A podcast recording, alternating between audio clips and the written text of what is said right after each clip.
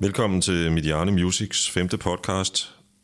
Øh, Mit navn er Jan Eriksen, og denne gang drejer det sig om en af de største kvindelige sangstemmer i det 20. århundrede, øh, nemlig Aretha Franklin, der døde den 16. august sidste år. Med mig i studiet har jeg saxofonisten Benjamin Koppel. Velkommen til, Benjamin, Tak skal du have. og tak fordi du vil være med. Jamen, jeg er glad for at være her. I februar måned står Benjamin som arrangør af Benjamin Koppel Jazz Gala Celebrating Aretha Franklin. Hyldeskalaen kommer til at turnere lidt rundt i landet. Øhm, vi vender tilbage til din turné og til The Queen of Soul lidt senere. Øhm, hvis jeg begyndte at læse dit CV op, så tror jeg, det ville komme til at vare stort set hele podcasten. Så lad endelig være med det. øhm, for du har været med, med i mangt og meget, øh, udgivet en øh, masse plader selv og medvirker på endnu flere. Ja. Øhm, arrangeret rigtig mange koncerter. Listen over internationale jazz, jazznavn, du har arbejdet sammen med, meget lang. Øhm, nogle vi kender som radiovært også fra P4, Ja. P8. Øh, måske som forfatter, du har også udgivet mindst en bog, ved jeg. Er et, er et par stykker, ja. Et par stykker, ja. Øh, jeg vil sige det på den måde, jeg synes, din saxofon spinder en tråd igennem de sidste tre års tiers øh, danske musikliv på mange måder. Tak skal du have. Øhm, kan du selv sådan ganske kort sige lidt om, øh, hvem du er, sådan rent karrieremæssigt? Jamen altså, øh, hvis jeg skal definere mig selv, så først og fremmest, så er jeg jo far til to vidunderlige børn, og det er det, der kommer først, og det er sådan set på en måde meget sigende for, øh, for vores familie. Vi har sådan en meget stærk familiebånd, øh, kommer ud af en stor musikfamilie. De fleste af os blev musikere, som bærerens søn tit bliver bærer, eller tømmerens søn bliver tømmer, og sådan har det så også været i vores familie. Øh, og vi er meget sådan tæt forbundne, bor meget tæt og er meget sammen, og arbejder meget sammen, øh, og derfor så definerer jeg mig meget som familiemenneske med mine hustru og to børn og to hunde. Øh, men som musiker, så, øh, så startede jeg tidligt øh, med at spille trommesæt, begyndte så at spille klaver og gik til undervisning hos min far fra Herman D. Koppel, der var klassisk pianist og komponist. Ja. Og så hørte jeg sådan en saxofon, øh, da jeg var 12 år gammel. Øh, hørte en fjernsynskoncert. Vi er tilbage i 86, hvor Danmarks Radio fredag aften godt kunne finde på at sende en hel koncert, live-koncert med øh, Tower of Power. Sådan noget findes ikke mere på fjernsynet. Det tør man sige. Men dengang. Og så, var der, så så jeg den der koncert med Tower of Power, et funk soul band fra Amerika, som nogen nok vil genkende.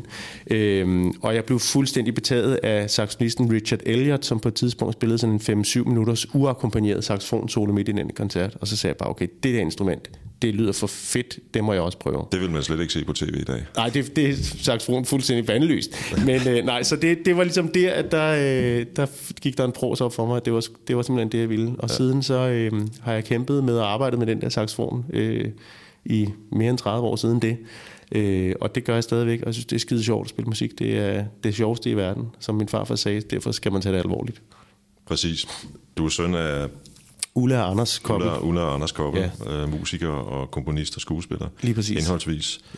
Øh, og din far var jo, som jeg går ud fra, langt de fleste af dem, der lytter til det her, ved, øh, med i Savage Rose. I Lige præcis. Ham og, og hans bror Thomas, som jo ja. desværre ikke er her mere, de, ja. de skabte Savage Rose sammen i 1967, da de var bare teenager. Jeg kan afsløre, at vi vender tilbage til Savage Rose lidt senere. Okay, stærkt. øh, men først handler det om dig og Lady Aretha lidt senere. Øhm, jeg havde egentlig tænkt mig, at vi skulle begynde med et nummer fra en af dine jazzgallaer, som er udgivet på plade. Ja. Øh, den fra 2015. Jeg skal lige spørge, jazzgalla, er det sådan årligt tilbagevendende? Ja, altså det, det var sådan et projekt, jeg havde lyst til at lave for et par år siden, fordi jeg synes, at... Øh, at øh, musik må gerne være festligt, det må gerne være inderligt, det må gerne være groovy, dansabelt, det må godt være alt muligt, men det må, det må også gerne være festligt. Øh, og jeg havde lyst til at lave sådan en, en jazz, et jazzgala-koncept, øh, det er så moderne med koncepter, men det lavede et, et band, hvor det simpelthen var en fest fra start til slut, øh, og så gør det med en masse af mine gode venner, fordi øh, når man har arbejdet så meget med musik, som jeg har, så får man en masse gode venner i musikbranchen, og det var de heldigvis friske på. Så, øh, så nu har vi været i gang i en fire år eller sådan noget, fire-fem år snart med, med jazzgala. Og, øh, og det er en tilbagevendende ting, men vi laver forskellige temaer. Sidste år havde vi øh, et tema, vi kaldte Class of 58, hvor vi spillede øh, musik øh, af de tre store stjerner, der alle sammen var født i 1958, nemlig Prince, Madonna og Michael Jackson. Året inden tog vi Frank Sinatras repertoire, øh, øh, i, i, sådan, i besiddelse og gjorde noget nyt med det, og vi har også haft et Motown-koncept øh, eller tema. Øh, og i sidste år, da Aretha fyldte 75, så var det så Aretha, vi tog fat i, og, ja. og det gør vi selvfølgelig igen nu, øh, og hedder hende efter en sportgang. Så, øh, så det er et, nu er det et tilbagevendende koncept, og der er masser af temaer, som vi har lyst til at prøve kræfter med, som øh, kan være sådan afsæt for gode festlige jazzgalaer. Det, det er det fede ved musik. Det er det. Man bliver aldrig færdig med det. Nej, det er det. Og der er kilder til hvad som helst. Lige præcis. Øh, det vi skal høre er, jeg tror det er din søster, Ja. Marie Carmen og Bo- Bobo Moreno, der synger Route 66. Jeg ved ikke, Det, det lyder sandsynligt. Øh, jeg har valgt det nummer dels fordi, at det er en af mine favoritter. Og så fører den highway, som nummeret er opkaldt efter, øh, til Chicago, som ligger en lille bagatel af fem timers kørsel fra Detroit, hvor, øh, Lige præcis. hvor, øh, hvor Rita jo øh, levede det meste af sin barndom og ungdom. Nemlig. Lad os lytte til øh, Benjamins band.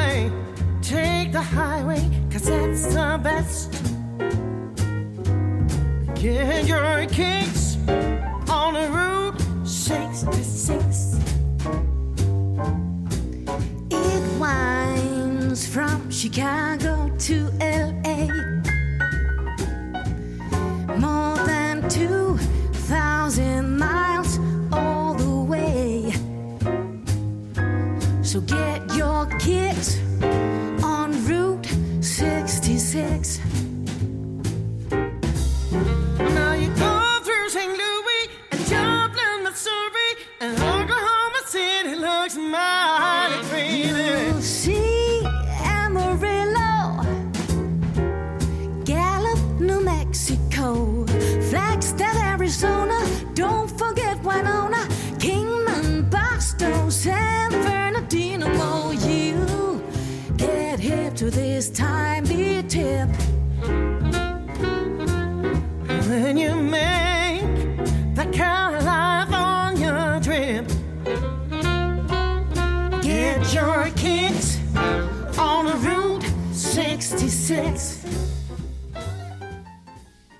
Det var din søster Marie Carmen Koppel, og så var det Maria Montel, vi hørte. Lige præcis. Jeg havde tænkt mig at begynde med begyndelsen, øh, når vi snakker Aretha. Ja, Øhm, hun blev født i Memphis i 42. nemlig. Allerede i 48 flyttede hun med sin far til, øh, til, til Detroit. Faren var baptistpræsten øh, Clarence Laverne, øh, en, en, en stor, et stort navn inden for den amerikanske baptistkirke. Ja. Øh, hendes forældre blev skilt øh, allerede tidligt. Øh, faren havde haft en affære med en anden kvinde, og, og så forlod moren ham. Øh, allerede de allerførste år øh, i Aritas øh, liv øh, viste hun et øh, meget stort talent som øh, sanger og som for den sags skyld også komponist. Jeg tror, hun skrev sin første, eller hun komponerede sit første stykke musik allerede som seksårig, tror jeg, jeg har læst. Ja, det tror jeg, og, og hun også som pianist. Hendes mor var jo også pianist og spillede skide godt klaver.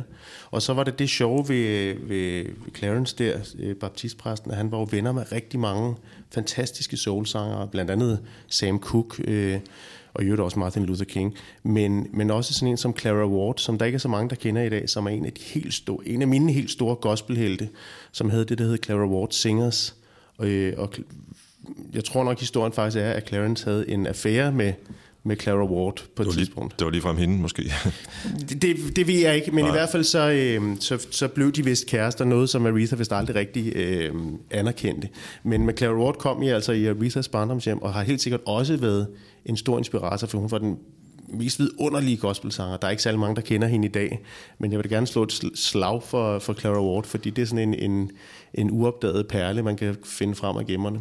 En af de andre helt store gospelsangerinder, øh, Mahalia Jackson, kom, Ja. kom også i, i Aretha's øh, barndomshjem. Lige præcis. øh, og, og tog sig vist også en del af de der søskende, som hun også havde, Ja, præcis. mindre søskende, øh, søstre, der senere hen kom til at synge i kor Lige præcis. for store søster. Og, og begge Arethas forældre havde jo børn fra tidligere ægteskaber også, så det var sådan en lidt en, en, sammenskuds, ja. En skamskudsgilde der, ikke? Meget musikalsk øh, sammenskudskab. Ja, og de sang jo i kirken hver, hver søndag. Der findes jo nogle optagelser på, efter sine på eget initiativ indspillet af Aretha en plade som 14-årig øh, i farens kirke, New Bethel Baptist Church i Detroit. Øh, og vi skal høre et, øh, en optagelse fra den øh, indspilning. Et, fedt. et, et nummer, der hedder Never Grow Old. Since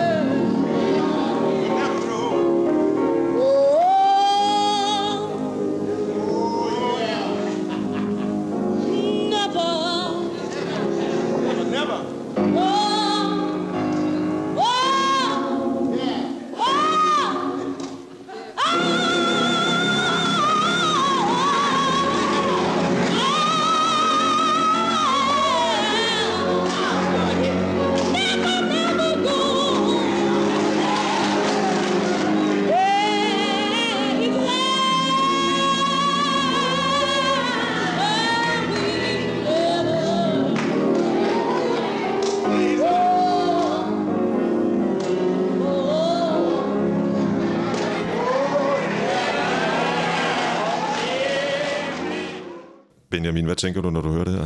Jamen, jeg synes, det er fuldstændig vidunderligt at høre det. Jeg har aldrig hørt det her. Det var jeg meget, meget glad for, at du spiller for mig, og øh, jeg synes, det er pragtfuldt at høre øh, Arisa med sin helt unge stemme øh, stå med sådan en fantastisk inderhed, som jo hun jo havde hele vejen igennem. Men, øh, men her i hendes rette element øh, i, i kirken, omgivet af familie og venner og, og gospel, og man kan jo tydeligt høre inspirationen fra netop Mahalia, som du, som du nævnte før, som er, var en af mine første og største helte, da jeg var barn. Jeg hørte meget Mahalia Jackson, inden jeg øh, lærte Aretha at kende. Som barn hørte jeg meget Mahalia Jackson, og meget gospel i det hele taget, også Gary Ward i øvrigt. Øh, og det hører inspirationen fra, fra den, den ægte amerikanske gospel-sang, der. det synes jeg er helt fantastisk. Hvordan mødte du egentlig Arethas musik første gang? Jamen, øh, det var i min forældres øh, pladesamling. Min far hørte hende øh, i Paris i en af de få turnéer, hun tog til Europa. Hun fik jo flyskræk senere på grund af et flyveheld og, og kom aldrig tilbage til Europa. Men, men min far hørte hende i omkring måske 1970-71 stykker på, øh, på, på det fantastiske sted i Paris, der hedder Olympia. Og, øh, og jeg, jeg er født i 74, men han havde så rigtig mange af pladerne, øh, af hendes plader øh, i pladesamlingen. Så da jeg var en 4-5 år begyndte at gå på opdagelse i LP-samlingen. Øh, så fandt jeg Beatles-plader, og elskede Beatles og hørte alt Beatles. Og så fandt jeg Mahalia Jackson-plader, og siden Aretha-plader. Øh, og det var noget af det, det også jo øh, Stable Singers, en anden gospelgruppe. Så, så det var meget, øh, meget gospel, og det var Beatles til at starte med. Jazzen kom først langt senere. Øh, så det var, det var sådan, jeg, jeg lærte Aretha at kende. Og så øh, i, det har nok været omkring 1980, jeg er ikke så god til at huske årstal, øh, men jeg mener, det var omkring 1980, at Blues Brothers havde premiere, den fantastiske film, og den var jeg nemlig inde og se i Vestervorvov-biografen på Vesterbro øh, med, min, med min familie der. Der var jeg så seks år gammel. Og der blev jeg selvfølgelig fuldstændig forelsket i Aretha, som står på kafeteriet der og så synger Think ind i hovedet på Matt Guitar Murphy.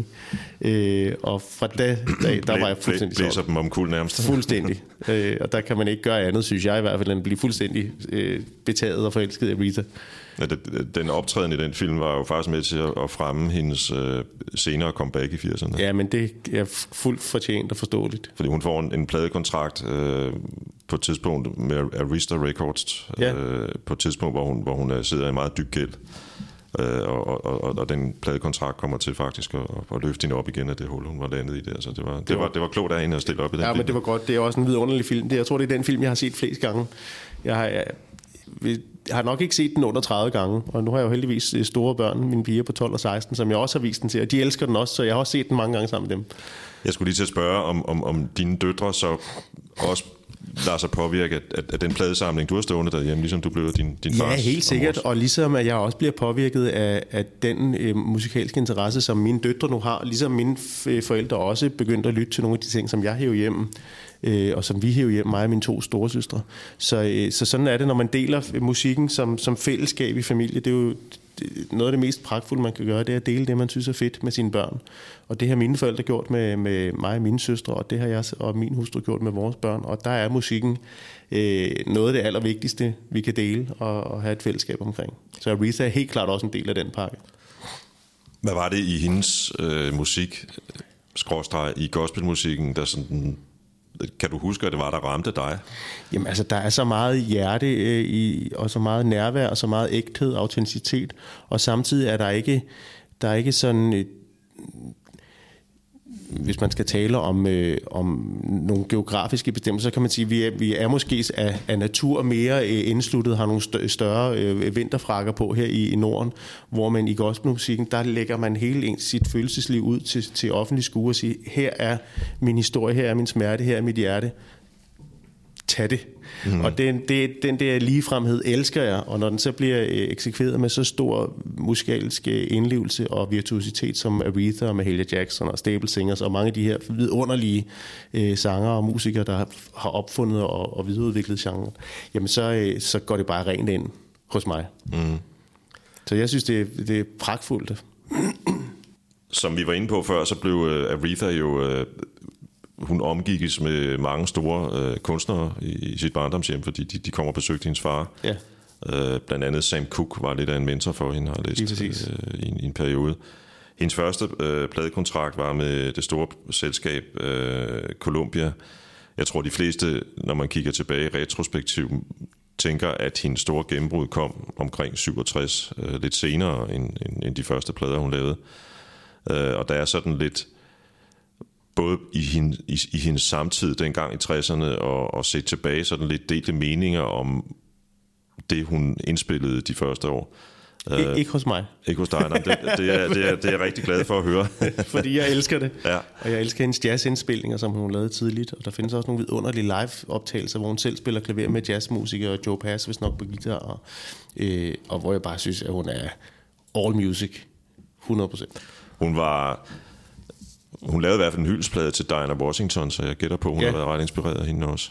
Øhm, Jeg har fundet en, en, en udgave af, af, af noget, som jo i dag er en, er en klassiker eller en standard, nemlig Try a Little Tenderness, Ja. øh, som, som jeg synes, vi lige skulle høre en gang.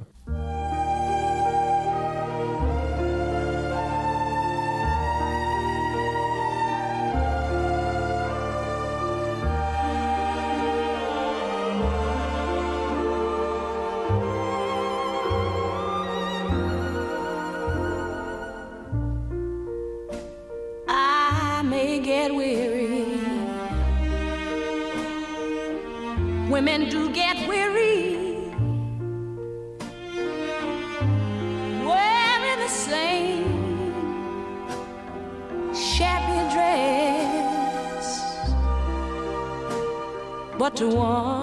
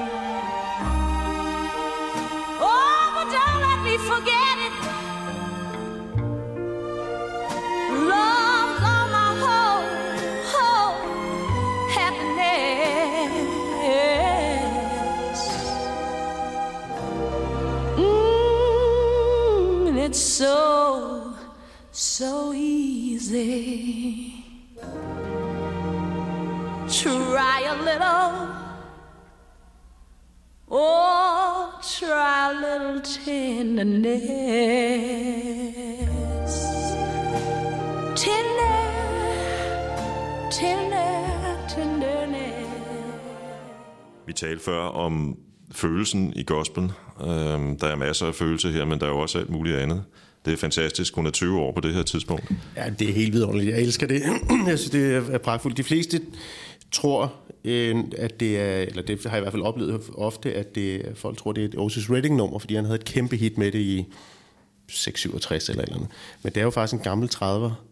Et, et nummer fra 30'erne, måske midt 30'erne eller sådan noget. Jeg tror nok, at det først rigtig blev kendt med Ray Nobles orkester.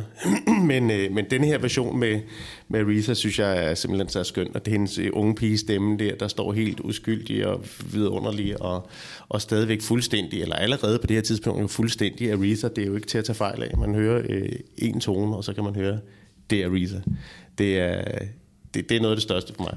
Altså ligesom man, man herhjemme uden sammenligning i øvrigt øh, taler om, om Sanne Salmonsen, øh, som jeg ved, du har, du har indspillet sammen med ja, på et tidspunkt, ja. øh, om at, at hendes stemme jo nærmest er et instrument i sig selv, fordi den gør nogle ting, som stemmer ikke i dansk musik ikke rigtig gjorde før hende. Så kan man sige, at det samme er jo lidt tilfældet med, med Aretha. Det er jo det, men det er, jo- det er jo der, øh, et, et af de mange steder, hvor musikkens magi viser sig, det er i den der identifikation, der er altså de mange forskellige klange og lyde, som vi lærer og kan genkende.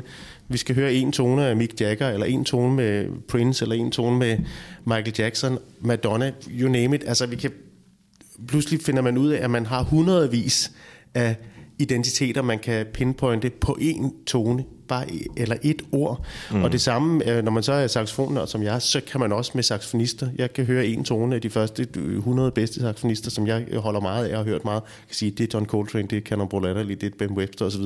Så det der med, at øh, musikken har så meget, mange forskellige muligheder og klangfarver, som faktisk har resonans i os, og som vi gemmer på en harddisk og kan genkende. Det synes jeg er vidunderligt.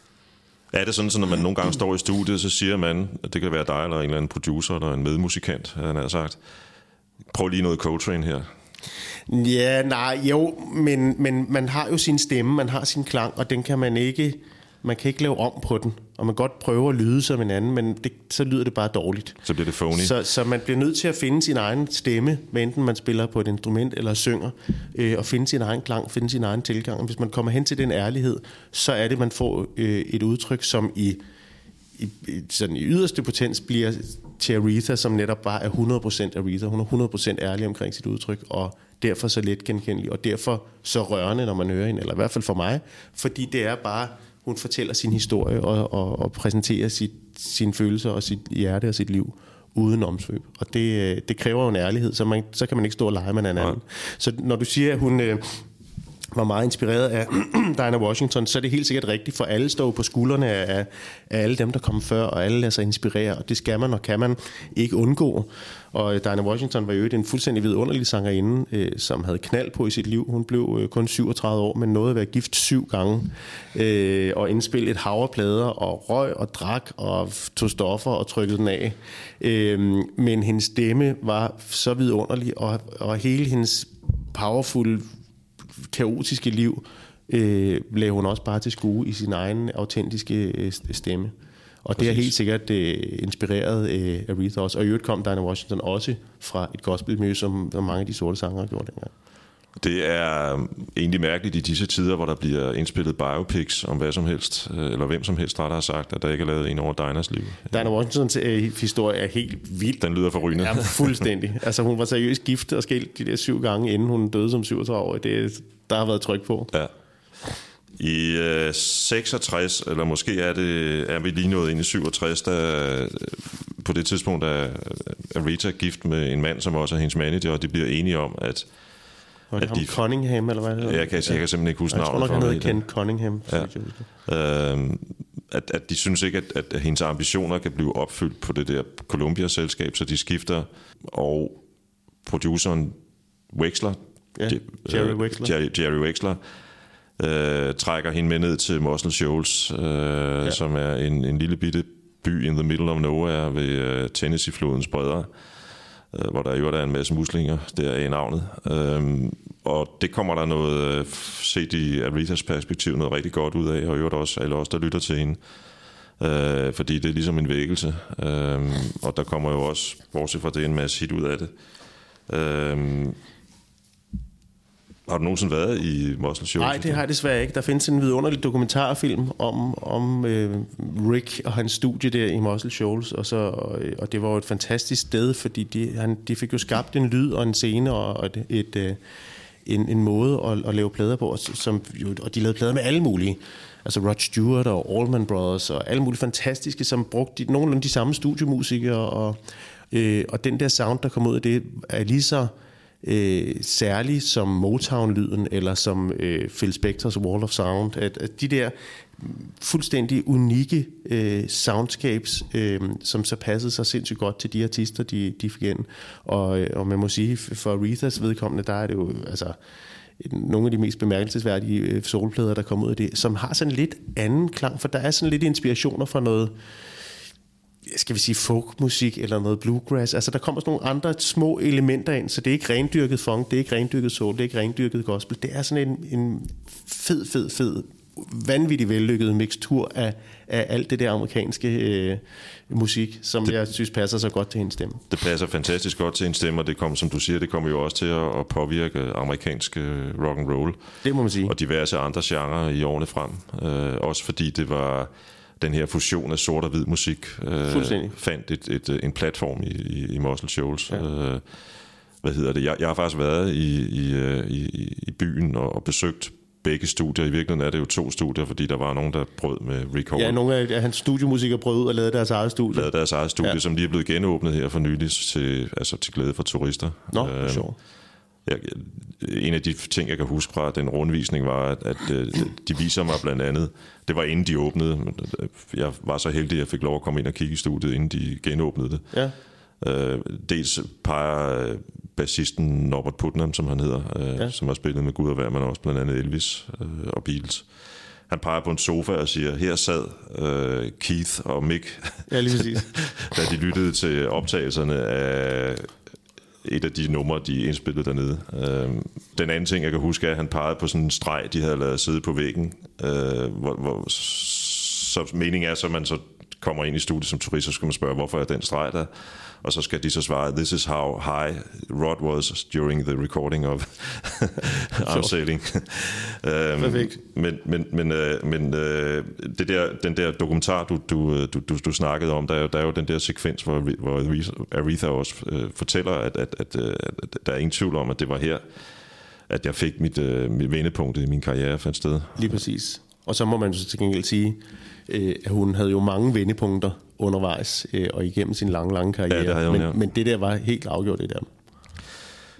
En af de øh, studiemusikere, eller musikere, der medvirker på, øh, på det første album, hun øh, øh, indspillede dernede, I Never Loved a Man The Way I Like You, er øh, saxofonisten King Curtis. Ja. Øh, fortæl os lidt om ham. Jamen altså, han er en af mine helt store helte øh, som saxofonist og som øh, soulmenneske. Altså, jeg, min hjerte ligger meget, meget nær soulmusikken, og i øvrigt alt muligt andet musik, for jeg hører også arabisk og kubansk og klassisk og alt muligt. Øh, og det kunne jeg tale i timevis om. Ja. Men, øh, men soulmusik har en særlig plads i mit hjerte. Og, og King Curtis er for mig en af de helt store saxofonister, øh, som kommer ud af rhythm and blues-traditionen. Øh, Øh, inspireret også af en saxofonist som Earl Bostic, der i slutningen af 40'erne og 50'erne lå på hitlisterne og var forholdsvis uleset af jazz politiet, men blandt jazzmusikere var han øh, altså superstjerne, og alle saxofonisterne gik til ham og fik øh, undervisning, og blandt andet John Coltrane og Benny Golson, alle mulige, det, de helt store saxofonister, sad i Earl Bostick's band og, og fik undervisning af ham sådan set. Og King Curtis kom ud af den tradition øh, med et stor, bred, fantastisk lyd, en sindssygt god time og en, en meget melodisk øre, og, og så det der rhythm and blues drive øh, som, som grundlag. Øh, men han kunne også alt muligt andet, øh, fordi han lavede også nogle fede, fede jazzplader, blandt andet med, øh, med Nat Adderley øh, og Winton Kelly, øh, nogle af de musikere fra, fra Miles Davis, Kind of Blue-pladen, Jimmy Cobb på trommer. Så, øh, så dem kunne han også spille med, og har lavet nogle forrygende jazzplader, som måske ikke er helt så, så kendt. Det er også en big band-plade. Men... Øh, men man kender ham måske især for hans, øh, hans optræden, blandt andet med Sam Cooke. Der findes nogle liveplader, hvor han øh, spiller saxofonsolon, og så selvfølgelig fra Arethas, øh, øh, for samarbejde med Aretha. Og jeg kan huske, at min far fortalte, at øh, da de så, og det må så have været i 71, at min far så øh, Aretha Franklin på Palladium, øh, øh, undskyld, Olympia, Olympia i, i i Paris. Paris, øh, og, øh, og der var King Curtis med, og det var få uger inden, at han tog hjem til, til Amerika og blev, øh, blev dræbt foran sin egen bygning af to, øh, to narkomaner, som sad og fiksede på hans trappe. Det gad han ikke have, fordi han var jo faktisk en mand, der også havde ligget på hitlisterne. Han havde tjent penge, øh, og han havde en, en stolthed i at være klare sig som, som sort instrumentalist, øh, og, og faktisk have, have gjort sig også med, med forretninger. Så han skulle fandme ikke have de der øh, hudlums til at sidde foran, foran hans, hans hus og, og, og, og fikse. Og det blev desværre hans endeligt, så han døde i en alder af, jeg tror kun 37 år. Det vil sige, din far har faktisk set ham stort set lige inden... Øh, Få uger inden han, ja, ja. han døde. Og den historie var den historie, jeg lærte at kende, inden jeg begyndte at spille saxofon. Så det, det, allerede der var der sådan en, en, en, en, sådan en fascination af, af den her saxofonist, som jeg så lærte at kende fra Arethas plader. Og senere, da jeg så selv begyndte at spille saxofon, så dykkede jeg ned i hele hans, øh, hans virke og, og elsker King Curtis der er formentlig ikke mange danskere, der kan sige, at de har set Aretha live. Nej, jeg, jeg har, har desværre heller ikke. Jeg har, jeg har de sidste tre år, inden hun døde, der sad jeg faktisk øh, ofte på nettet med min øh, ældste datter og søgte efter, hvor hun skulle spille og overvejede at købe billetter til koncerter og tage til Amerika. Men vi fik desværre ikke gjort det, for det passede aldrig rigtigt. Øh, og set tilbage, så var det jo skide ærgerligt, at vi ikke gjorde det. Øh, men sådan er det, øh, og det er jo også en stor ting at rejse øh, hele vejen til Amerika, blot for at høre en koncert. Men jeg vil sige, jeg havde gerne gjort det. Jeg synes, vi skal høre øh, et af Arethas øh, signaturnumre, nemlig Respect. Ja. Og dels er det måske, eller i hvert fald et af hendes allermest kendte numre, dels er saxofonerne på lige fra begyndelsen af. Ja. What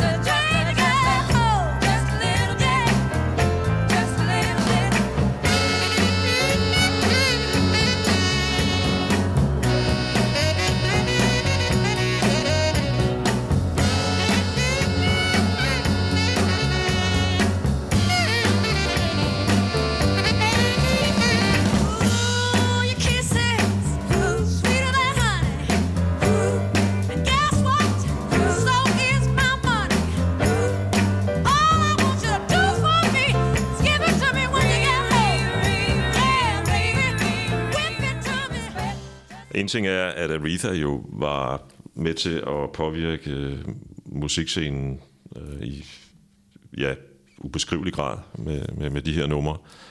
Øh, og, og som jeg vender tilbage til om lidt, øh, også på et, et sådan mere samfundsmæssigt plan. Øh, noget andet er, at øh, musikken talte vi om for lidt siden, var også med til at, at påvirke både sort, sort og hvid musik. Øh, men også det der kor, vi hører i baggrunden. Øh, to søstre Ja. og Sissy Houston, Lige præcis. mor til Whitney. Ja. Øh, det har jo påvirket også øh, den måde, man synger kor på, på rigtig mange. Ja, fuldstændig. Altså, man kan sige, at de opfandt jo en klang og en lyd og en måde og, øh, på de der plader. Øh, og det er jo selvfølgelig det, man, man, man håber sker, når man arbejder med musik. Men man kan ikke, øh, man kan ikke forsere det. Øh, hvis de rette omstændigheder, de rette mennesker og det, det rette materiale er der, så sker det, og det skete jo her. Helt tydeligt, så det er jo noget, som, som hvad skal vi sige, fremtiden eller eftertiden har stået på skuldrene af fuldstændig. Mm. I øvrigt så bør man vel også nævne den anden øh, tenorsaxofonist, øh, Charles Chalmers, Ja, som var, øh, de var to på nummeret, og retfærdigvis, øh, det var ikke kun King Curtis. Nej, lige præcis. men, det, men det var øh, King Curtis, der var hendes solist. De lavede jo, øh, der fandtes et fantastisk spillested, der hed øh, Fillmore West, og så lavede på vestkysten, og så havde de også øh, et Fillmore på østkysten, Fillmore East.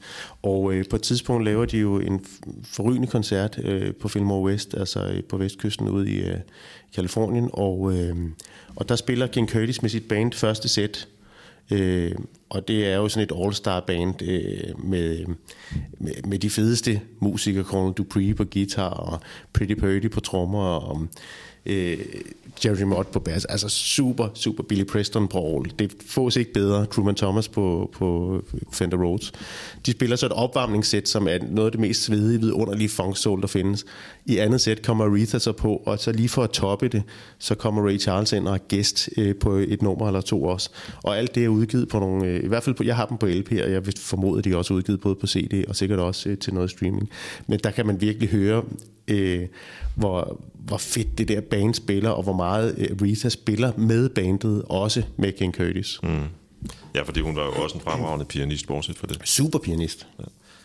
Ja. Øhm, Og også en god komponist, har også skrevet en hel del øh, super fede numre selv. Øh, sidenhen. Øh, men også, ja faktisk fra starten har hun jo skrevet skide gode numre.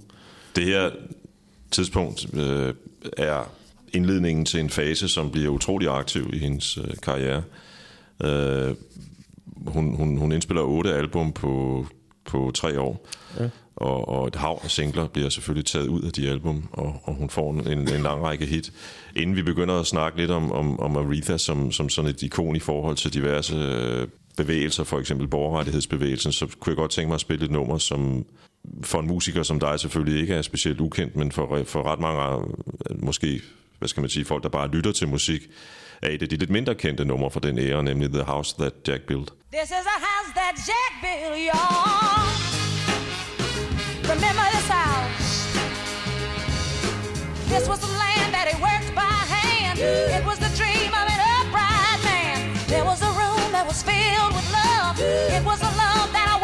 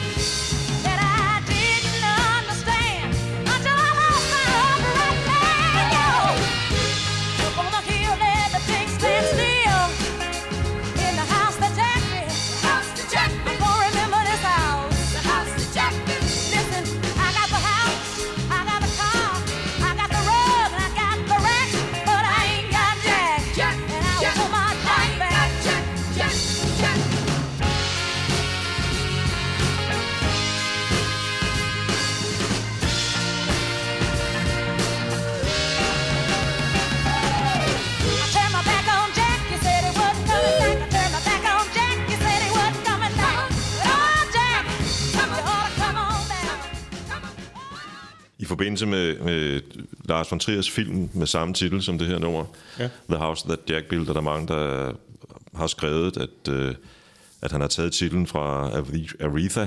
Øh, I virkeligheden er det en, øh, et gammel, øh, en gammel børnesang fra 1800-tallet, tror jeg, som, Ja. som, øh, som, hvad skal man sige, jeg tror ikke, Arethas tekst er taget fra børnesangen. Tværtimod tror jeg, at hendes tekst øh, handler om en, en stærk kvinde, der, der, der tager sit liv i egen hænder. Præcis. Øh, men, men, men, men det er en, en, en, i virkeligheden er det en, en, en, sådan en helt banal børnesang. Som, Ja. Men altså, hendes liv handlede jo meget om at være en stærk kvinde, der tog livet sin egen her. Altså, hun var, blev jo mor, så vidt jeg husker, allerede som 12-13-årig, og igen hvis nok som 14-15-årig. Øh, og havde jo et turbulent liv, fik fire børn, havde vist nok de tre af dem, inden hun var 20. Øh, og, og, men, men gik jo efter at bruge sit talent og sin store musikalitet til at få en karriere ud af det, og, og var jo meget opmærksom også på kvindes rettigheder igennem hele sit liv. Øh, og på, var på den måde sådan rimelig øh, aktivistisk. Øh, nu, du sagde noget med borgerrettigheder før, Ja. men det handlede også meget for hende om, øh, om kvinders rettigheder. Og blandt andet var hun jo meget øh, aktiv i at få frigivet øh, Angela Davis, som var en sort borgerrettighedsforkæmper om, og, omkring øh, gruppen af øh, de sorte panter i 70'erne. Og der var Aretha super stærk og, og, og var medvirkende til, at hun blev frigivet, og som hun hvis jeg ikke citerer helt galt, så handlede det om for Aretha, at, øh, at hvis der var nogen overhovedet noget justice i det amerikanske retssystem, så skulle Angela Davis frigives, fordi det eneste, hun krævede, det var at, at få lov til at være en fri sort kvinde, og selvfølgelig skulle hun have lov til det. Mm. Øh, så, så f- var jo på mange måder sådan en selfmade, men også en, der tog, tog livet i sine egne hænder, og også krævede, at andre fik mulighed for det. Det er jo derfor, at en af årsagerne til, at hun er sådan et forbillede for så mange øh, sangere, også kvindelige sangere, at, at, at, at, at hun står som den der kvinde, som også ligesom var et ikon i forhold til kvindebevægelsen på det tidspunkt. Ja, fuldstændig. Og, og særligt også selvfølgelig de sortes rettigheder, men også i øvrigt, øh, det tror jeg ikke, der er så mange, der måske ved, at hun var meget, meget øh, stærkt involveret, også økonomisk i støtte til øh, øh, de Native American Indians, altså øh, det vi på dansk bare kalder indianere, men de indianske øh, samfund. Øh, og, for, Og det er nyt for mig, blandt andet. For, for, og, støttede dem også økonomisk, og var sådan meget øh, på, at, at den der undertrykkelse, som det hvide Amerika jo havde påført de sorte, den påførte de jo altså også øh, de indianske samfund og stammefolk, øh, må man sige, havde gjort i, i århundreder. Øh, og der var hun også en aktiv stemme. Det er jo ikke, nu kan man så sige, som vi har været inde på, hendes far og Martin Luther King var venner, så, så på den, den måde kan man sige, det, det er jo så ikke helt sådan overraskende, at hun synger til Kings begravelse i 68, men, men alligevel er det jo sådan et meget godt symbol på, hvad det var, Aretha betød på det tidspunkt. Jamen helt sikkert. Og også det, at, at, at da, da Barack Obama skulle indsættes i januar øh, 2009, der stod hun øverst på listen over dem, han gerne så Jamen, sang. det er klart, og det gjorde hun også på vores andres liste på, ved den lejlighed. Ja, ja. Og, og, og på samme måde var vi alle sammen jo øh, både overviste og også selvfølgelig lettet over, hun sagde selvfølgelig nej til at synge til Trumps Ja, for øh, pokker, indsættelse, ja. fordi at han stod for alt det modsatte af, hvad hun gjorde. Øh, og øh, så på den måde har hun altid været sådan en politisk øh, øh, ikon på mange måder, uden at være sådan super altså politisk parti øh, engageret. Så har hun bare haft sine mærkesager, og man har sådan set lyttet til hende, og hun har gjort en forskel. Der er ingen tvivl om, at man, hvis, man, hvis man kigger på, øh, på øh, i, i, en, i en helt anden sammenhæng sidder jeg og beskæftiger mig lige for øjeblikket med, med, øh, med musikscenen i Danmark, øh, som den sådan former sig i 70'ernes begyndelse. Og der kan, jeg jo, der kan jeg jo, når jeg sidder og dykker ned i arkiverne, se, at stort set dem alle, de alle sammen var inspireret af, Aretha Franklin, også i år i Danmark. Ja, men det, det er jo klart, det var jo en, en fantastisk øh, sound og en, og en, og en ny, ny ting. Og så, er hun, altså, så synger hun jo bare så fuldstændig vidunderligt. Øh, så, så det er klart, det, det kan man ikke lade være med at, at lade sig inspirere af. Kan man, kan man kan sige tilbage til det, bare lige for at spænde inde på det politiske, for nu spillede du Respect før. Altså mange af hendes numre handler sådan set jo også på et andet plan om at have respekt for hinanden og respekt for mindretallene. Og altså, man kan ikke sige det tydeligere end R.E.S.P.E.C.T. Nu skal vi skulle have noget respekt, og der, der er vi tilbage i hvad, 1966, eller hvad var det? Jeg tror, det var 67, Eller ja. 67, altså, øh, og der er raceurolighederne øh, virkelig på sit højeste. Øh, Øh, Malcolm X blev skudt i 65, Martin Luther King dør året efter i 68, øh, året efter den indspilning. Der. Altså, så der er virkelig knald på det der, og alligevel øh, tør hun stå frem og sige, prøv at høre, øh, respekt, det, det er der brug for, det kræver vi, og det skal der til. Kan man, øh, kan man overvurdere musiks betydning i, i sådan en sammenhæng som det der? Det tror jeg ikke egentlig. Altså, øh, musik er ekstremt powerful. Det er også derfor, at øh, i, i helt gamle dage, når der var krige og herrene gik mod hinanden, jamen, så, så var trommeslagerne med på slagmarken. Fordi der er noget med, med den puls og den energi, øh, og det mod, det musik kan indgyde, at det er øh, stærkere end, end det meste. Øh, og det er fordi, jeg tror, at det taler så direkte til vores følelsesregister, at, øh, at musik når det er godt, og når det virker, så kan det være lige så stærkt som kærlighed, og det ved vi, øh, kærlighed kan flytte bjerge, og kærlighed kan få os til at gøre de mest sindssyge og, vilde ting. Og den power har musik, så jeg tror, der er de to ting i universet, det er power, øh, det er musik, øh, og det er kærlighed. Og det er jo heller ikke tilfældigt, at, at musik i, forskellige steder i totalitære samfund er blevet enten delvist eller helt forbudt. Altså i, i Taliban, der vil, man ikke, der vil man ikke høre musik, fordi man ved, jamen så får man pludselig åbnet nogle døre til en anden verden, og får måske mod til at prøve at ændre på tingene. Men også andre steder har man jo øh, forbudt øh, musik helt eller delvist igennem tiden. Øh, og det er fordi, det, det- det, det kan noget... Jazzmusik var jo forbudt i Tyskland i... Jazzmusik var forbudt i 30'erne og Tyskland, 40'erne, og øh, øh, noget musik har også været forbudt i, i Sovjet, og altså, der har været al mulig censur på musik, øh, fordi det har så meget, øh, meget power. Jeg vil gerne tale lidt om Aretha som fortolker. Øhm, man kan sige, at hendes karriere er der jo to spor. Der er fortolkeren Aretha Franklin, og så er der hende, som synger sange, der er skrevet specielt til hende. Øhm, I 72 udgiver hun øh, gospelalbummet Amazing Grace. Ja. øh, på et tidspunkt, hvor, hvor hun jo egentlig har vildt meget gang i soul-karrieren, kan man kalde den. Øhm, nu ved vi jo, at gospel betød rigtig meget for hende, øhm, og det går faktisk hen, tror jeg, blandt andet til hendes egen overraskelse, bliver enten det mest solgte album, eller måske nummer to. Der er sådan lidt diskussion af, om det er det, eller den, der, det album, der udkom i 85, Who's Zooming Who, Nå ja. øhm, som er en meget digital Aretha. Ja. Øhm, det kan vi ikke vise i en podcast, men Amazing Grace har et utroligt flot cover. Ja. Øh, apropos øh, det, du sad og snakkede om før. Hvor Hus Sumen Hu har et mindre flot cover, hvis du spørger mig. Ja. der har vi virkelig noget, noget 80'er æstetik med nogle neonfarver. Ja, der, der, der, der er skruet godt op for nærefarverne ja. der. Øhm, meget, meget sådan, på en eller anden måde øh, passer det meget godt ind i den sammenhæng, hun befandt sig i på Ja. det tidspunkt. Øhm, hun, hun er iklædt øh, noget tøj, som er tydeligt øh, afrikansk inspireret på Amazing Grace. Ja. Øh, på det tidspunkt var der en diskussion, som hun også var, var, var rodet ind i øh, mellem muslimske og kristne øh, borgerrettighedsforkæmpere. Øh, der var øh, muslimske sorte, der mente, at man, man burde droppe den, den, den kristne tro, fordi det var de hvides tro, og den var undertrykkende i forhold til, til de sorte. Og, og der stod Aretha fast på sine rødder i, i, i baptistkirken. Ja. Øhm, jeg kan godt forstå, at det er en af hendes mest solgte album, fordi det er et, et fremragende album, og, og, Det må man sige til. og fra det vil jeg gerne uh, spille uh, What a Friend We Have in Jesus. we have in Jesus.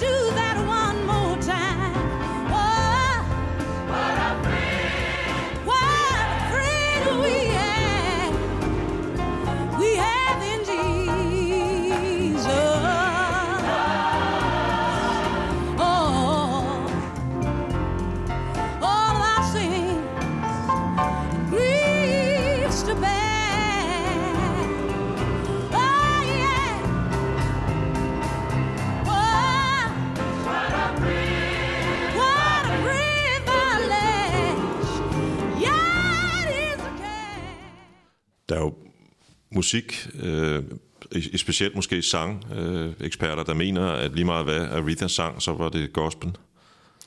Ja, altså man kan sige, der er jo altid øh, diskussioner eller og, og polemik omkring det der med at sætte genreetiketter på. Og i virkeligheden, så tror jeg, øh, altså jeg vil rigtig gerne tale om genre og, og definere jo også øh, er til genre, men i virkeligheden, så er mit udgangspunkt, øh, det er det, jeg har lært fra min farfar. Der findes to slags musik, god musik og dårlig musik. Øh, og man kan sige, at Aretha, hun er all heart, det hele er hjerte, og på den måde er det, kan man kalde det hele gospel, fordi hun er sig selv, i uanset hvad hun laver, så er hun sig selv, og man kan høre, som vi også talte om tidligere, at det er hende. Mm. Så på den måde kan man godt sige det, men, men, øh, men der er jo også elementer af det, man vil kalde soul, eller, og, og hun lavede en vidunderlig, mere poppet plade i 1980, tror jeg, der hedder Aretha. Mm. En plade, jeg elsker, hvor hun synger øh, øh, Doobie Brothers og Michael McDonald-nummer, og øh, lavede hun Hus Min Hu med Annie Lennox, øh, som var jo super poppet i 80'erne. Så, men hun er jo altid sig selv, Aretha. Øhm, og, og derfor så, øh, så kan man sagtens sige, at det altid var gospel, fordi det kan jeg sagtens skrive under på, fordi det er hende hver gang. Og det er måske det, der, øh, der kendetegner sådan en stor kunstner som hende, at hun formåede bare at være sig selv og, og stå ved sit udtryk og udvikle det. Og, altså, den her plade, Amazing Grace, er jo fuldstændig vidunderlig gospel. som Så lavede hun måske, nu siger jeg 20 år senere, jeg igen, årstallene kan jeg være lidt usikker på, men lavede hun en plade, der hedder One Faith, One Lord, One Baptism, som er, er en fuldstændig lige så inderlig og vidunderlig ægte gospelplade, kan man sige. Og der er hun lige så meget sig selv, men den er jo meget markant anderledes end den her Amazing Grace. Så, og alt det, der kom ind imellem, øh, hænger jo også sammen med, med de to yderpunkter der. Ikke? Yes. Jeg, jeg holder meget af din, øh, din farfars definition af musik. Øh, Det er også min. Ja, men altså... Uden at vide, at, at Herman havde sagt det samme sådan, sådan havde han det. Han, han sad på et tidspunkt i, øhm, i Statens Kunstfonds øh, udvalg, der skulle præmiere forskellige udgivelser. Øh, og det er slut 70'erne, så, øh, så jeg synes han, han havde, han havde hørt øh, Rusted Kreutzfelds øh, nye plade, og han synes simpelthen, det var så fed musik, og han vidste godt, han var jo klassisk øh, musiker og komponist, men den synes han bare, de, de melodier der, de var bare altså fuldt på højde med alt det gode klassiske musik, han kendte, så den, ville han, den insisterede han på, at de skulle premiere. Mm. Så, øh, og det er et meget godt eksempel på det der med at være fordomsfri i forhold til, jamen, altså, om man kalder det pop eller klassisk eller gospel eller soul, hvis det taler til hjertet og har en ægthed og en, og en resonans, jamen så er det jo god musik. Soul, reggae eller pop, som de synger i, i uh, Disco Tango. Ja, men og, og, og alt det andet også. Ja. Øhm, musik er også kommunikation. Jeg læste øh, en anmeldelse på et tidspunkt øh, af en koncert, som jeg tilfældigvis også selv var til Ja, øh, i 16, hvor du spillede sammen med pianisten øh, Kenny Werner. ja, Øh, og som anmelderen fra Politikken meget rigtigt skrev, øh, det virkede som om, der var en helt speciel kommunikation mellem jer to ja men øh, jamen, altså, Kenny Werner er en amerikansk superpianist, som jeg har været så heldig at blive rigtig, rigtig gode venner med og haft tæt samarbejde med i 12, 13, 14 år snart, og lavet en masse plader sammen, turneret meget i Amerika og Europa med ham. Øh, og det er rigtigt, det handler jo om kommunikation, det handler om, om man kan mødes som, som, som ligeværdige og, og byde ind med det, man nu øh, kan, og ved, øh, ved, at det bliver taget godt imod og bliver løftet til noget, der er større. Altså summen af, af to øh, musikere skal helst blive større end, end, end de to til sammen, hvis det giver mening. Altså det, vi putter ind i det der fællesskab, bliver bedre, end hvis vi bare lagde vores egne tænkt ved, sammen og sagde, 1 plus 1 er 2. Nej, 1 plus 1 skal helst være 3. Øh, og det er det, musik igen kan, fordi det handler om kommunikation, det handler om ærlighed. Og så handler det også rigtig meget om fravalg. Det der med ikke nødvendigvis at hele tiden skulle buse ud med, hvad man øh, synes er det fedeste eller det rigtigste, eller fordi man har svaret eller løsningen, men måske også have fravalg i forhold til, hvad man spiller og, og give plads. Øh, og på den måde er musik øh, enormt demokratisk, eller enormt sådan... Øh, øh, inkluderende, fordi man skal hele tiden, hvis det skal være fedt, så skal man give plads, og ikke nødvendigvis buse igennem med sine egne idéer, men sørge for at give plads til de andres, og så kan man bygge videre på det, eller komme med kontraster. Og det er det, som er så fedt, for eksempel med mit med tætte samarbejde med Kenny Werner. Det er vi rigtig gode til i fællesskab, i sådan i ej helt ubeskedenhed. Ja, ja, ja, nej, endelig. Øhm, har du set det der i dag, øh, nu bruger jeg sådan modeord, ikoniske klip øh, på, på YouTube, hvor Aretha synger You Make Me Feel Like a Natural Woman i Kennedy Centeret øh, for Carol King. ja, det har jeg set. Øhm, der kan man tale om følelse. Fuldstændig. Øhm, jamen altså, helt sikkert. Jeg så også min, min gode ven Brian Blade, amerikansk trommeslager, som jeg har spillet meget sammen her, og så har en trio. Vi har jo lavet en del plader og turnerer rigtig meget. Vi har lige været på en lang Europaturné også. Øh, han spillede faktisk med Aretha øh, på den sidste koncert, som Obama holdt i The White House, inden at han forlod The White House. Der, øh, der bød han igen Aretha ind, og der spillede Brian så trommer med hende. Øh, og og det, altså Brian er ligesom jeg kæmpe fan af Rita, øh, og han synes selvfølgelig, det var pragtfuldt at få lov til at spille med hende. Men, men det fede ved, ved den fortælling er, at at Brian sagde, jamen, altså, hun var fuldstændig nede på jorden. Hun var en musiker ligesom os andre, og var, var lige så low-key og jammet og brød formerne og aftalerne, fordi nu synes hun, at det er sgu lige så fedt, vi tager sgu lige et omkvæd mere, eller spillede en længere intro, eller du ved, nogle af de der ting selv på The White House lawn, altså og med fjernsyn og alt, hvad det kunne øh, bære af notabiliteter i publikum og sådan noget. Men det skede hun på. Hun var musiker, hun jammede, og nu synes hun lige, hey, det går fedt, mand. Vi tager sgu lidt omkvæd mere og sådan noget. Og det, det synes jeg er ret skønt, at... Øh, og det var jo ikke længe før, at hun holdt op med at spille, men der havde hun stadigvæk den der nysgerrighed og, og lyst til bare at spille musik. Og jeg gætter også på, at det er sådan, at hvis øh, dronningen af Soul siger, at nu tager vi den lige en gang mere, så retter man ind og gør det. Jamen, men, jamen, det var det, der var det fede ved den historie, det var, at hun lyttede lige så meget efter Brians bud, og nå, hey, nå, nu groover vi, og vi, vi havde egentlig aftalt at bygge ned, men nu bygger vi sgu op, fordi det er fedt, jamen så tager vi sgu en til. Så hun var lige så meget musiker som de andre, der var netop ikke noget med, at hun bare kværnede igennem og sagde, I skal bare øh, rette ind og følge trop. Det var, det var en musikalsk ja. kommunikation, som hun var super fed til, og på den måde var hun en musiker, der bare indgik i, i sammenhæng, og derfor blev det jo også så godt. Yes. Jeg har, øh, kunne godt tænke mig, at vi lige hører øh, You Make Me Feel Like a Natural Woman, som vi talte om før. Ja.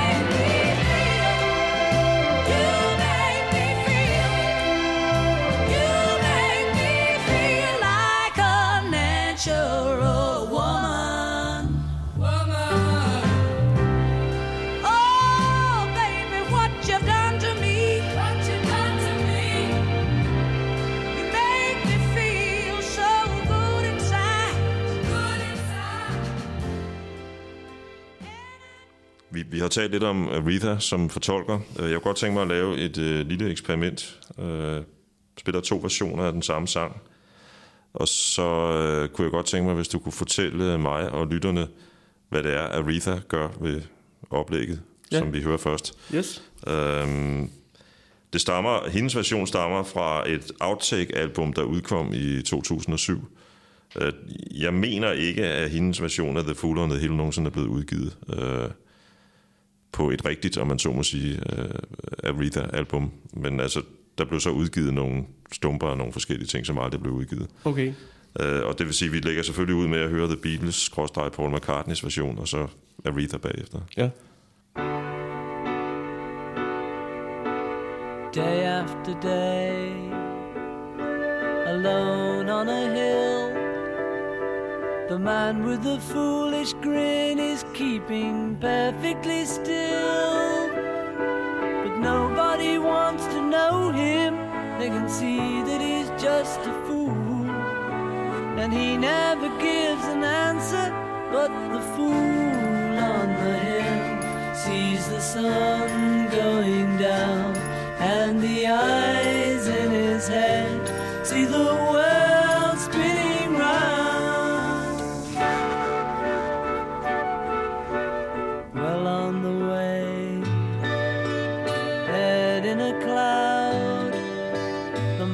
a thousand voices talking perfectly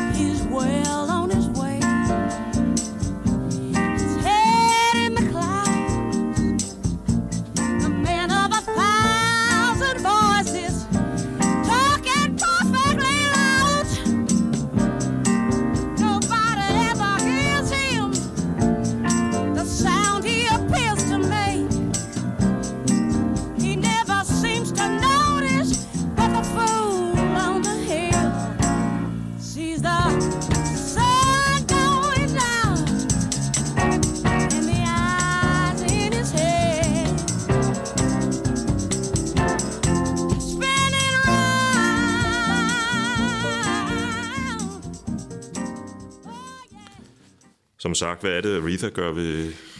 Jamen altså, hun er jo bare så 100% soul, uanset hvad, hvad, hun, hvad hun gør. Hvis hvad hun åbner munden, så kommer der øh, simpelthen soul ud af hende, og det er, øh, det her er jo meget sjovt at høre, fordi det er jo tydeligt, de prøver at, de har afprøvet en eller anden form på nummeret. Øh, jeg har ikke hørt det før, og jeg tror heller ikke, at den er udgivet på en, en, en officiel Aretha-plade.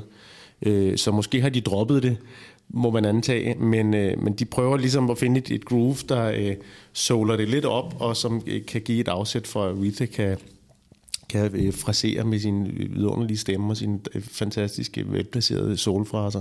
Øh, så det, på den måde får den jo et helt anderledes udtryk end George Martins stramme og vidunderlige øh, arrangement af the Hill. Lige Magical Mystery Tour-pladen er en af mine absolut favoritplader, sammen med alle andre Beatles-plader i øvrigt. Mm. Men, øh, men den er det er næsten det album, efter min mening, der er allerbedst orkestreret, øh, fordi de virkelig afprøver ting og øh, klange og instrumenter og instrumentarier.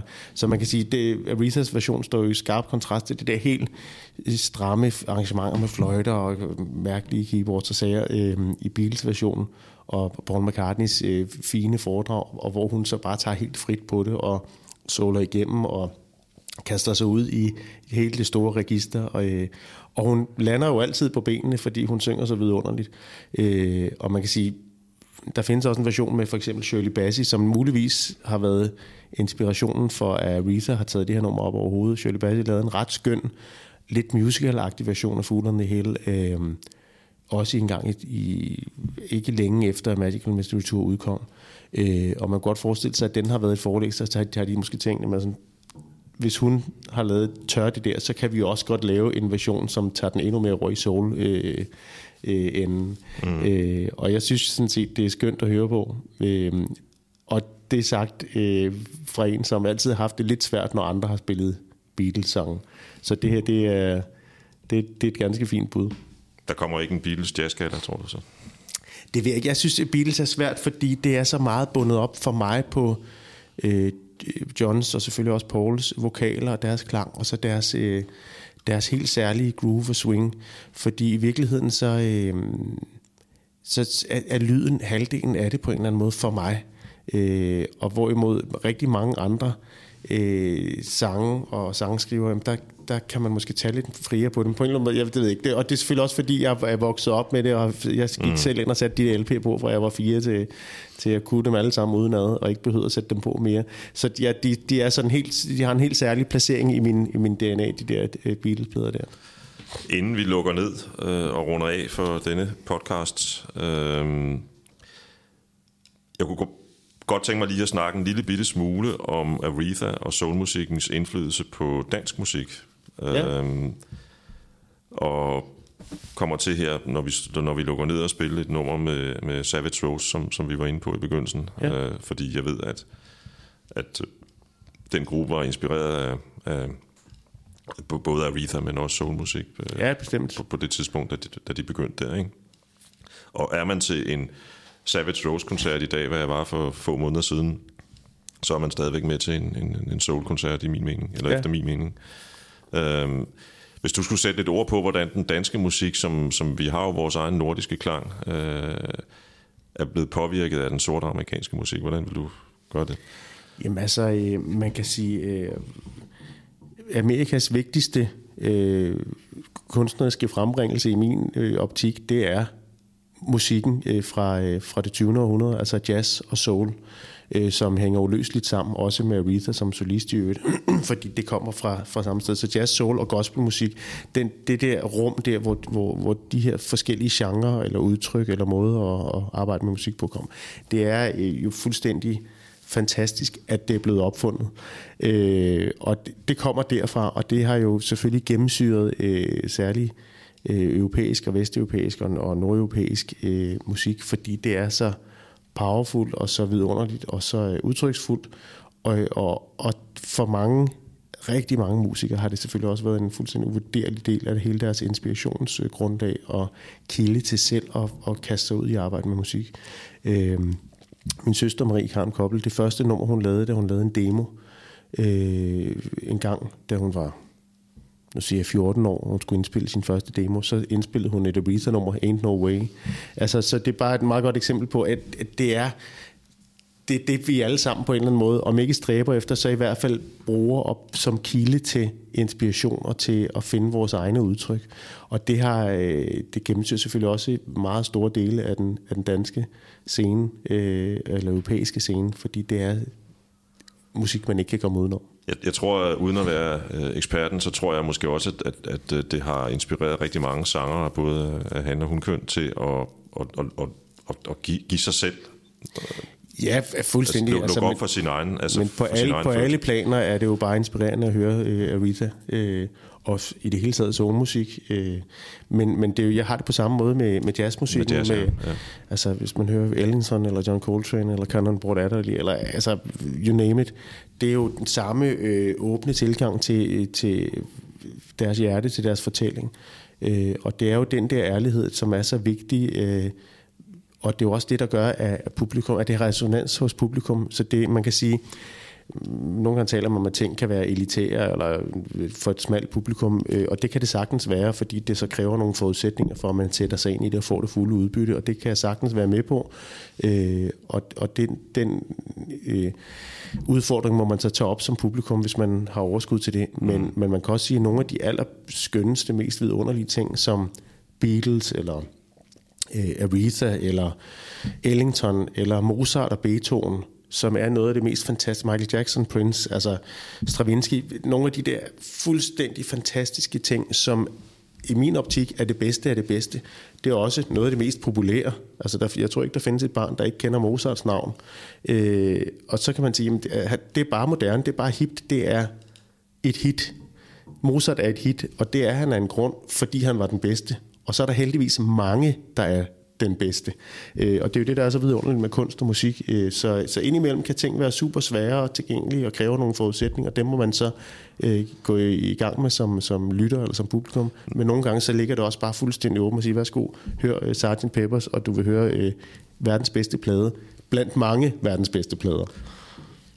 Når musik, øh, når, når musik er godt, når musik er stort, så er det jo også, øh, så er det jo også, kan det jo være noget med, at man, man som lytter øh, føler, at der åbner sig en, et vindue eller en dør ind til en anden verden, man ikke kendte i forvejen. Ja, og, og helt det, sikkert. Og det var sådan, jeg havde det, som jeg en ret stor dreng, øh, snemmer ind for at se øh, din far, onkel og tante Ja. i Savage Roads øh, på et hotel nede i øh, Præstø, øh, okay. hvor jeg kommer fra. Øh, jeg har været 13 cirka, tror jeg. Åh, sjovt. Øh, og, og, og hende der sangerinde, der stod op på scenen, hold da kæft. Med bare til Øh, ja, nemlig.